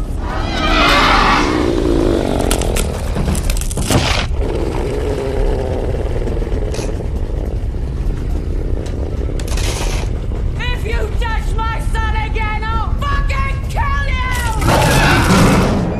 you! when it retreats, uh, when it collapses and she goes and, and, and touches the hat, like it, it's, I can imagine being in cinemas with people who don't quite get it, going, "Oh no, no, no! Don't you go over there and touch that! Don't you do it, girl!" And Oh man, oh, you know what? It, uh, just just on on that point too, I one of the things that I I also really love about this, just as far as like the type of horror film that it is, I love that there's not a single jump scare in this entire movie, not a single one. That mean- made me so happy. there's moments that would probably satisfy the jump scare crowd in that there's a lot of big, loud screams and scary faces. the bit where it runs up the wall and across the ceiling. yeah. A little bit, but it's not. It's, It's not, not- set it's up in the not same way. It's not it's- the yeah. Everything that happens in the Blumhouse films where it's like Uh, totally. around and clang. Yeah, we get a very long, lingering shot of somebody going up to a door or starting to like turn a corner, and it's silence, silence, silence, and then the big loud noise and the big thing Sting, that flies in yeah. your face. Yeah, it's not. Um, it's not set up in the same way, and I, I just love that they that they don't even have. You know, like you said, some that might satisfy that, but it's it's definitely it's, it's just not the same. And I am like, ugh, I'm the biggest proponent of jump scares are not horror. Jump scares are not horror. So the fact that they didn't really do any of that in this film is so satisfying to me. Um, and just in general, this is this is a very much like the type of horror film that I generally prefer. Not that I don't enjoy other genres of horror. Like I like horror comedies. I like the you know the Jasons and Freddys. I like slasher films, but the ones that really get to me are movies like this that mm-hmm. have more going that have a psychological element or very big on atmosphere. This is definitely more in my wheelhouse. Mm. Well, the, the the fact is, your own mind can't sneak up on you. What it can do is convince you to walk around the house in a blindfold, so that it can grab you when you're not expecting it. Mm. But it can't sneak up on you because you know everything that's in there. If you're if mm-hmm. there's something that you're not looking at, it's because you're not looking at it. Mm. and it does scare the shit out of her when she goes to touch it and it's like oh no don't go do that um, it rears up and screams at her hmm. in a terrifying way and then it Runs retreats away. and Yeah. retreats mm-hmm. down It to retreats. the basement Yeah. and this was the really important thing this was the sticking the landing like this was the me getting it like I, I, I kind of like i got what they were doing around about this point it took me ages to really get what the babadook was but it's the aftermath when she's you know playing out in the garden with him and then she goes right you stay out here. I'm going to go down to the basement. She's got black shoes on and the rest of her still we- uh, wearing pink. But they're just that black that bottom 10% being that she's living on top of it now. It's down there. She acknowledges it with the black shoes but it's not consuming her and she's not pretending it's not there. So when she goes down it's pitiful it's crying it's still frightening and it th- it sends her rearing backwards in an episode but she's able to calm it down rather than reacting angrily and mm-hmm. say She's able okay." to say it's okay. yeah. She's talking to herself. She's talking to her own pain, mm. her own damaged, pained psyche that she is comforting and f- like feeding grave worms is, I suppose, her way of getting used to the idea of death and, and, and coming back around to the idea of uh, uh, this being a natural part of life. You find worms in the garden. I also have a particular take on the worms, which I don't know if this is true. I don't know if this is something that would occur to anybody else.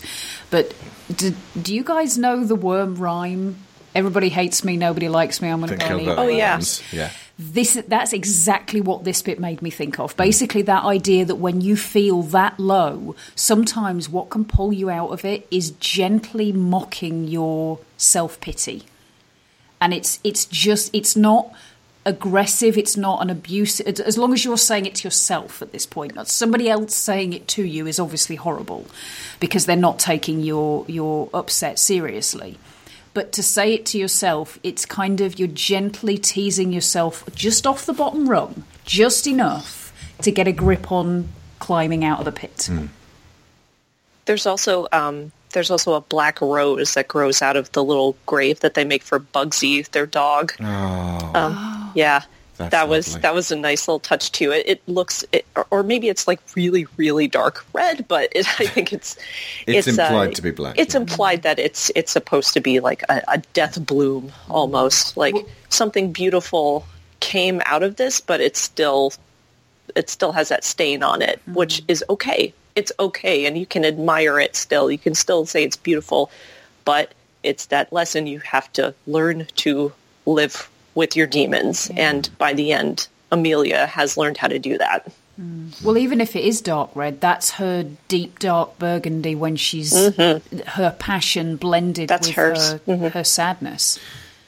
and um, it's very significant that Sam's crappy magician act is what's celebrated at the end. Is like you know, life can be very mysterious, but it can also be treacherous. Mm. And like he's doing this like fun little like like kids doing magic stuff.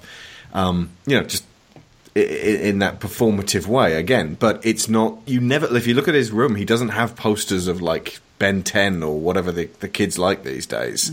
Like he's He's not the kids. He's not the kids. He's very removed from the rest of the world, and so him, like, he's got like Victorian arcane uh, posters and spirituality, and uh, um, like rocket ships in Old there. and- toys that appear to have been Yeah. gathered from thrift stores. uh, it's it's you know he's an unusual kid, and she embraces that at the end and goes, "Okay, so show me your magic stuff," and oh, that's brilliant. And the the dove thing really is a neat little trick, and he pulls it off with a flourish. Yeah. And uh, it, it just she's able to celebrate him for the performer that he is. Clearly, her husband Oscar, the violinist, was mm. also a performer. The Yeah. costume suggests that he was up on stage in a tuxedo with the hat, playing the violin, mm. and that that's something that Sam has, has kept. It also suggests the fact that Sam speaks his mind. So did her husband. Mm. That she mm-hmm. left her very stuffy family of of Claire's to be with this vibrant, Yeah. performative artist person For an artist. Yep. so that she could do this with her life and then then it was snatched away from her and she's kept that repressed for 7 years but now with the fact that she's embracing this about Sam it's coming back in and maybe she'll start writing again and maybe you know just we don't need to know what'll happen we just need to be given flashes of hope that you know you can pave the road forwards mm. from here and the fact that Sam is still solitary, that he's, it would have felt so hollow and For so him to go off playing with other if kids he'd, if immediately. basically, yeah, if he'd had a birthday party and all of these kids who've never spoken to him Yeah. before at school suddenly came round to his birthday party and everything was happy and or that joyful. odious little oik of a cousin of his Yeah. comes on and goes, that- "I'm yeah. sorry." No, she's a little shit. Yeah, with her with her like with her little thing over her nose because like I think he broke her nose in two places or something. Yeah. They say at one broke point nose 'cause in two she- places. Yeah. Yeah. So when she comes with her little bandage over her nose, like, I'm sorry, Sam, I want to play with you. And now that that would have felt she wouldn't have so said that, would have yeah. felt so fake. Apparently, the uh, the actor actress playing Claire um, actually had to keep away from Sam, who she- the, the actor playing Sam, whom she found adorable, but didn't want to get close to because there would be a rapport between them, and there needed to be a coldness A and a distance, distance. yeah. Yep. Like they've never really talked to each other or known each other. So that was it's kind of sad for that actress because they had to establish that, and also um, the director to get this across to a six year old child had to pretty much act it out for him with his mother just so that he could get it. And he was really like on board. He got it.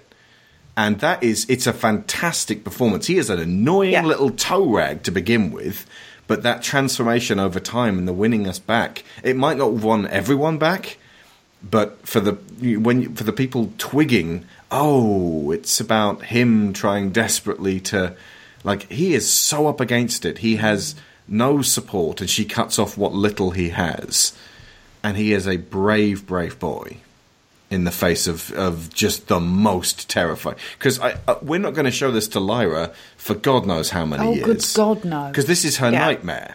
That's this is way her t- yeah. absolute nightmare for a child. This is too much for a kid. Yeah, that, you know, that she's already said she doesn't really want to watch horror ever again if she can help it. And it's not like I've been showing her horrible horror films. After after what? I'm out of curiosity. well, no, um, uh, it was, you know, she watched Stranger Things. She really liked Stranger Things. She Oh, watched okay. the Tim Curry It and was bored by it. And so I said, uh, "Do you want to watch That's the? understandable. Do you want to watch the uh, the new version of it?" And so she watched the trailer and went, "Nope, room full of monsters." Oh, okay. yep. Yep. So um, That house is pretty creepy. To be fair, I watched the trailer for it and almost thought, do I really need to see this? The, yes, you do. the first Yes, trailer do. was not great. Actually, yeah, it did seem a bit jump scary. They hid a really great film behind jump scares. On the other hand, Winchester, which I called immediately, I saw I saw that Helen Mirren in a ghost story, and I went, Helen Mirren in a ghost story. and then I went and checked the uh, trailer, and within seconds, It went. It basically it gave oh, me Oh, the, the lines of you know she built this house, fifty rooms, da da da, da, and it was built by this woman, and then that was just the trailer before the trailer, and then the trailer started and said the same lines again. Its gargantuan seven storied structure was built on the orders of a grieving widow, Sarah Winchester. We're worried about her sanity. Yeah, it's important to note that that scary face jump scare actually turns up again later in this trailer, so it's less scary. Its gargantuan seven storied structure with no apparent rhyme or reason. Each maze of halls more confusing than the next. It's under never ending construction. It was built on the orders of a grieving widow.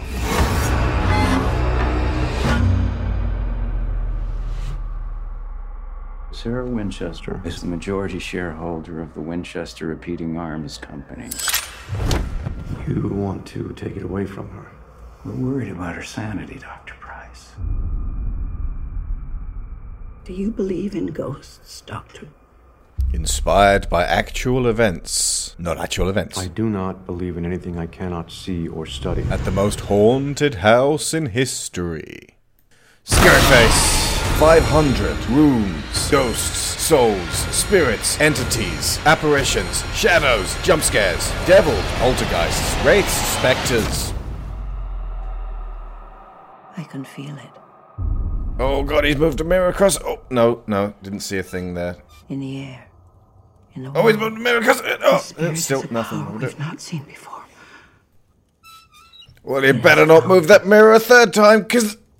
Oh, God, this is so scary. Yeah, unlike Cinema Sins, I watched that trailer over and over again before I made my assessments, and uh, yeah, it's the worst trailer ever. Winchester, 14% on Rotten Tomatoes. I could have done so much of a better horror movie with Helen Mirren. In fact, Helen, if you're listening, I've got one in mind. Just give me a call. And oh, look, The Babadook. 98% freshness on Rotten Tomatoes. Now, they're not 100% foolproof, but they're often a good indicator of how well film critics like films. 14% should set off alarm bells. 98% worthy of a closer look. It, it starts off with sort of like, oh, you gotta do this thing because this woman's crazy, and oh, she's not crazy, it's, you know, da da. da. And you don't believe in ghosts, do you? Long pause, walk over to a doorway, peek through, and then boom, a ghost scary face turns up and goes, oh, oh my god, a ghost face in a ghost film? Never have I seen such a thing. And I love what you did with that sting. I mean, that thing with the sound you did. Said no one ever. I said this to Ever. Sharon the other day. That currency should be like yen by now. That there, you could get so many stings to the actual scare that you know that, that its currency should be totally devalued. It has currently it's weighed in at nine percent on Rotten Tomatoes, and, And if, if you go to the look at- top critics, it's at zero Oh, the, percent. the Winchester is Just you mean? Winchester, yeah, oh, nine percent okay. of fifty-one reviews. Ouch. And they, the, the, the top one basically said it's really, really formulaic. It's just a really crappy jump scare ghost Yeah, story like film. just a like, standard, what you would expect us. Yeah. If you have Helen Mirren, you owe it to Helen Mirren to make a great ghost story. This is it's it is beyond Terrible the pale. waste of Helen Mirren. Just remake the woman in black and make her the woman in black if you're that desperate to put Helen Mirren No, no. in a ghost story. Woman in Black three.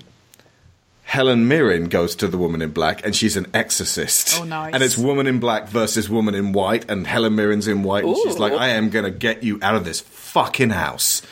And Their then movie. Woman in black. No, no, three, wait, wait, wait. Back in black. Wait. Helen Mirren's on the ropes. She just can't handle it. This woman in black's chasing her around with a whole bunch of like dead children, and it's like I need a better, I need a better childminder than this. There's a knock on the door.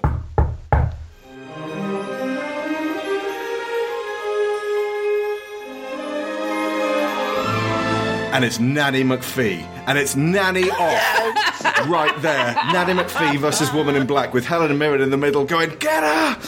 And at the end, Mary Poppins turns up to take them all to heaven. Except for Helen Mirren, who goes, Right, that's the end of that chapter. now, this Amityville you speak of. That's a way better film already than whatever uh, Winchester could I, be. I would watch it. okay. I'd watch that too. Two more I'd- things. Two more pre-order my things. ticket. Another potentially better film than this is a remake or possibly a sequel or maybe even a spin off to The Babadook if you really do want the fabulous Babadook, but directed by Taika Waititi. So it's the Babadook, but he's living with a family and they've all accepted him, and it's like, uh, yeah, we're just sort of uh, hanging out with the Babadook. Uh, just sort of, you know, sat in the living room, the Babadook sticking out a mile. We don't like to introduce him to guests. He's a, he's a little bit. He's a little bit aggressive, but uh, he's also hog- hogging the remote. He's a little bit rude, but we're getting used to it. Sitting around having tea with him, like whatever. It's basically, I've just taken what we do in the shadows, but with Petyr as the Babadook. Yeah, Um, but I'd be fine with that.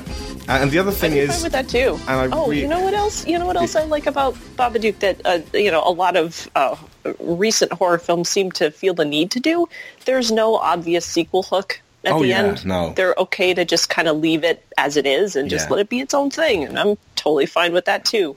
To do a sequel, it has to be them outside having fun, and then it slowly cuts back to the basement, and the window's a little bit open, and a little bit of black cloud starts emanating out of the window, and it's like, oh, the Babadook's gonna get you, and it's like, no, that that shits all over the whole point of the film if you do that. Mhm. Nah.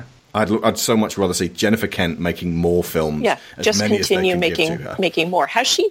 uh, Was this her first film? Do we know if this was her uh, directorial debut? Um, uh, if you actually watch the Blu-ray, there's a, a short called Monster on there. It's ten minutes long. It's basically the Babadook in ten minutes. Mm. What they did with this film is flesh that out and give it real That- dimension. that makes that makes perfect sense because that's a that's a usually a, a prerequisite to a lot of first time directors getting their debut is they do a short first that gets noticed by Hmm. a production company or someone that is like here's here's more money make a bigger version of this And uh, hang on, Kent has met ex- with Warner Brothers executives in late 2014 to talk about possibly directing the Wonder Woman film, a job which eventually went to Patty Jenkins. I think we've got good things ahead for her.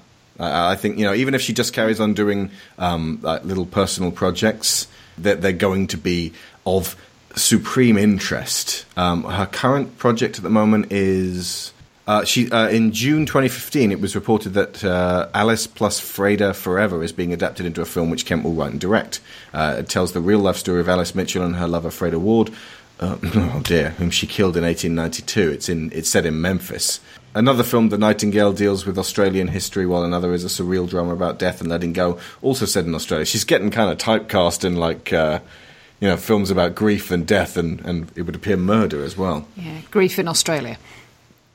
But uh, yeah, she's uh, she's very passionate and um, talented, clearly, and uh, I, I suspect will go far. Um, and that the final thing I'll say is that I really, really hope Amelia got herself to replace that shit TV she's been watching, just a box set of Frasier. Because uh, uh, if you're going to watch a sitcom, a sitcom where every week they t- talk, you know, about in some way, like after all the jokes, there's a little thing about relieving pain and um, and confronting, you know, un- un- unpleasant truths. You know, Frasier helped me get quite observant over time uh, regarding people's mental states. It's helped Lyra to be very compassionate as well. It's by no means the best sitcom, and there's some dated shit in there, but it's the, the fact that every week there's like characters are acting out in one way, and then they will eventually get to the root cause of why they're acting like that. It's a, it's a really nice way of like when you see somebody acting up, thinking to yourself. Why are they doing this? Is there a way I can kind of like help them ease back? Yeah, and it. I mean, it's done in fairly primary colours. It's Yeah. it's not um, it's not the most subtle uh, or even in some cases the most accurate portrayal of um, of psychological motivations. Hmm. But the fact that it, it sort of has keep an eye out for this stuff as Yeah. its central message. It gets you to question Mm. behaviours and, and at least uh, go go out of your way to understand them a little better. And also, it was misinterpreted by a lot of people as being a very snobby show. Like your dad said that you know it's very much up itself. It's it does nothing but poke fun at Niles and Frasier for being as snobby as they are. Um, and, and most of the time, Martin's the one who's right. Side note when we recorded this, John Mahoney had just days left to live, and I already miss him like crazy. He was kind of a better dad to me throughout my 20s than my actual dad. That's the kind of show that I would suggest Amelia watch a little bit more of Yeah. instead of all that Or- telly. Or at least get a subscription to Netflix. Come on, there's there's good stuff on there. Yeah. Although, you know, they also do tend to thrust quite a lot of horror in there, and there's, there's some retrograde stuff. But there's also really good stuff, including The Babadook. Including the Babadook. Yeah, um, I know at least in the U.S. the Babadook is still on Netflix. That's how I watched it. So it's definitely on there. Um, a lot of their original programming is great. So Hmm. come on, Amelia. Absolutely. Bojack. Just watch Bojack. Yeah, Jesus. stream some BoJack. Oh man, that would be right up her alley. Yeah. Get, get, get Frasier out the way first, then some Bojack. It might Bojack might be a little bit heavy if you're coming out of what she's uh, on her way through and past. To finish off, we have an article that Sharon wrote for foxspirit.co.uk.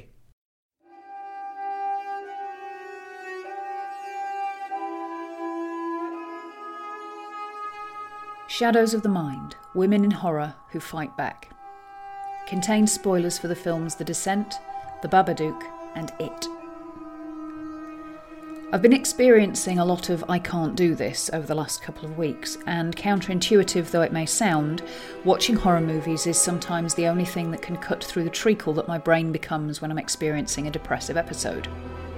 Why counterintuitive, you ponder? Well, I'm glad you asked. Horror has something of a poor rep when it comes to the portrayal of women, particularly, and for a significant portion of the genre, this is well deserved. It's not unique in this. The traditional action movie, with its male power fantasy framework, is frequently guilty of having women characters who are thin on the ground at best, and thin full stop when they do turn up. Their agency is often lacking, and far too often their presence is mainly in order to take the role of prize, to be awarded when Johnny Template achieves his goal at the end of the film. While I am no stranger to the practice of empathising and identifying with someone who is of a different gender, sexuality, or culture, I think it's a great habit that everyone should get into as early as possible. It can be a bit isolating when you can't find characters who look and feel like you, that behave in ways that are meaningful, reassuring, and strengthening. It can be even more isolating when the society you're trying to fit into expects a certain type of behaviour that doesn't match yours, and there are few examples to tell them different. And I do mean few examples, not none. The action story plays with anger, giving guidance on how we can push back against frustration, and it can be a power fantasy for women as much as for men. The early Alien and Terminator movies and Mad Max Fury Road are some of my absolute favourites. But I don't think frustration tells enough of the story, and it's fascinating to me how those examples all contain strong elements of horror, not just playing with anger, but with fear. Horror is, or should be, what we experience when we witness the subjugation of someone who is already physically weaker and more vulnerable. Repetitive, boring, or downright bad horror does nothing to challenge the status quo. Women start out as vulnerable and end up dead or driven insane. Slasher flicks and torture movies that just replicate this pattern are the worst because they reinforce it and numb the audience to true horror, eliciting the freeze response so they end up laughing instead. There's no fighting this reaction. Its intent is to keep you still long enough that the predator doesn't see you, and all you can do is wait for it to pass. If the message is can't win, don't try, then the story is worse than useless. If, however, the characters are framed as victims initially, but are able to come back from the brink, even when the process is flawed or incomplete, this has great lessons when we ourselves feel trapped by fear. The Descent is, for the most part, a story about a group of women who face their challenge with planning, determination, and an innate drive to fight no matter what.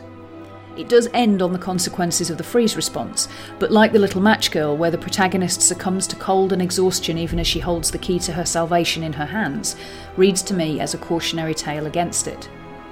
The Babadook shows a complex fear of emotional responses and how the refusal to process or even acknowledge them can manifest as deadly threat. Amelia's monster is a complicated creation of dismissed trauma, unaddressed grief, repressed self doubt, and shame. Eventually, it threatens her son, and while he is able to stand up to her, Sam is too small and frightened to tackle the demon. She is the one who must hold her ground against the Babadook. Amelia models a core of self that still remains under all the terror, that stubbornly refuses to let the monster have full sway over her house, her child, or her mind.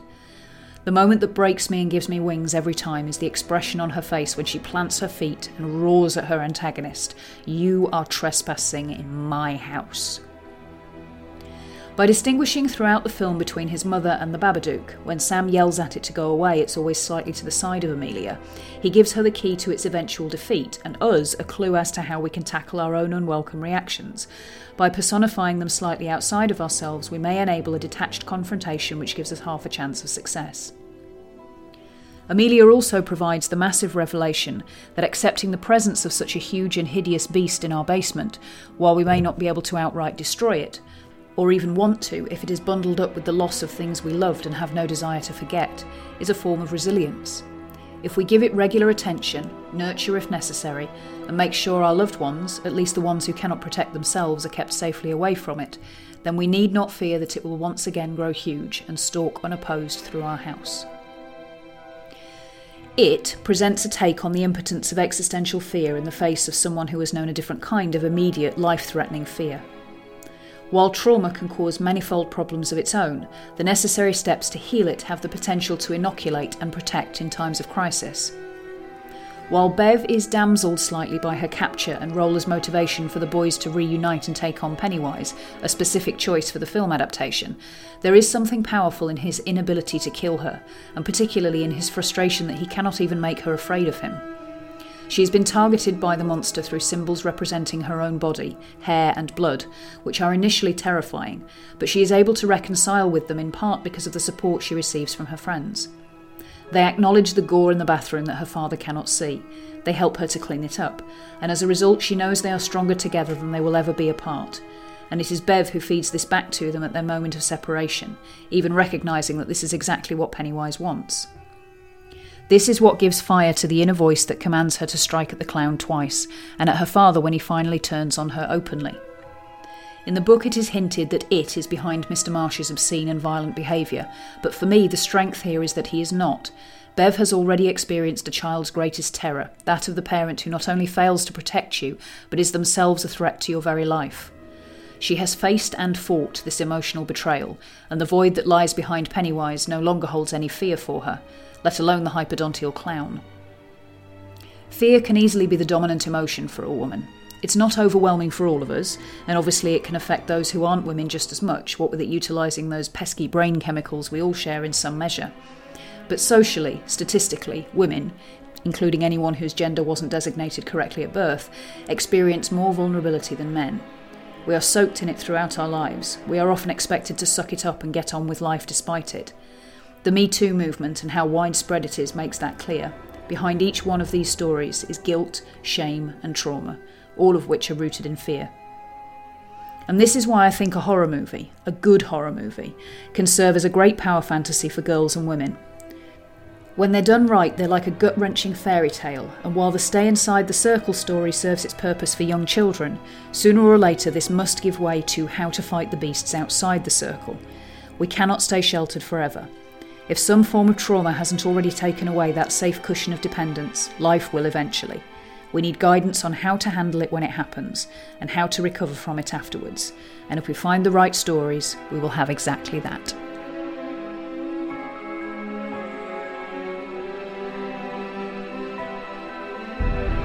The production of School of Movies is funded by Patreon. Make no mistake about it, you guys are the ones who keep us going. And our special $15 sponsors get name checked each week, so a huge extra thank you to Joel Robinson, Abel Savard, Luke Hatfield, Nick Ord, Sarah Montgomery, Duran Barnett, Tom Painter, Finbar Nicole, Jameis Enright, Mark Lush, Dan Mayer, Joe Crow, Chris Finnick, Toby Jungius, Dave Hickman, Aaron Lecluse, David Garcia Abril, and Lorraine Chisholm. We will be back next week with a trilogy of Godzilla films the original black and white Japanese 1954 Gojira, the 1998 Roland Emmerich Godzilla, and the 2014 Gareth Edwards Godzilla. And we will see you for those three very different films in seven days' time. Oh, and in case you were wondering what this amazing music by Bear McCreary is, it's from 10 Cloverfield Lane, one of the best thrillers of our age. If you haven't seen it, see it. The following is a very short clip from episode 2 of Let Them Go.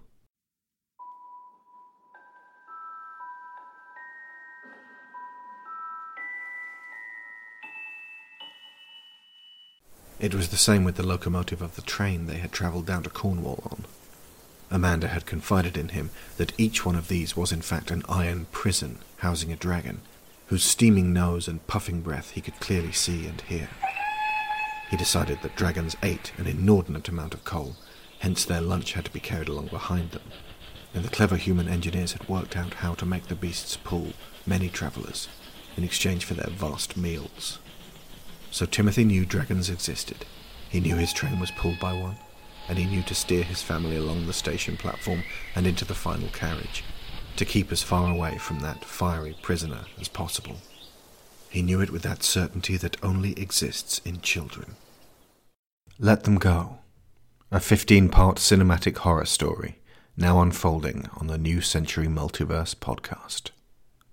Okay, so that was The Babadook. And we actually managed to keep it to about Hour and a an hour half. We did, yay! Oh my god, we never do that. No, we never we go- keep to time. Try and keep it to an hour and a half, three, Three hours later. later. Thank So, you so much, Mike. Maya, where, where can For the folks win. see, where can folks see your stuff uh, right about now? All right. Well, obviously, there's the BoJack Horseman uh, episodes of, of School of Movies that Those we did great uh, a while back. So, uh, if you know, if you go back into that catalog, I'm on those. Um, I have appeared on a couple of the Cane and Rinse podcasts. Um, I Oh, yeah. did a show with them about Undertale that came out um, last year. So sometime around March 2017 is when that was released. I was also on one of their episodes of Sound of Play um, a couple of years ago, and I will be just a, and this is not spoiling anything because their schedule is out now. Um, I will be joining them later this year for their discussion of Final Fantasy VI, which is my favorite game of all time, and I am so so excited for that. um, as far as other media, um, there's a little movie called Venom coming out in uh, not too long that I think I can talk about. There's another pretty big uh, Marvel property that I'm not allowed to talk about, but uh, I'll yeah, um, yeah. Ah, that. w- You're That was- killing me here, Maya. Okay. Oh, also, I will be on an episode of the Fox show The Resident um, in a couple of weeks' time. So I can actually say that I played a doctor on TV. That's actually true now.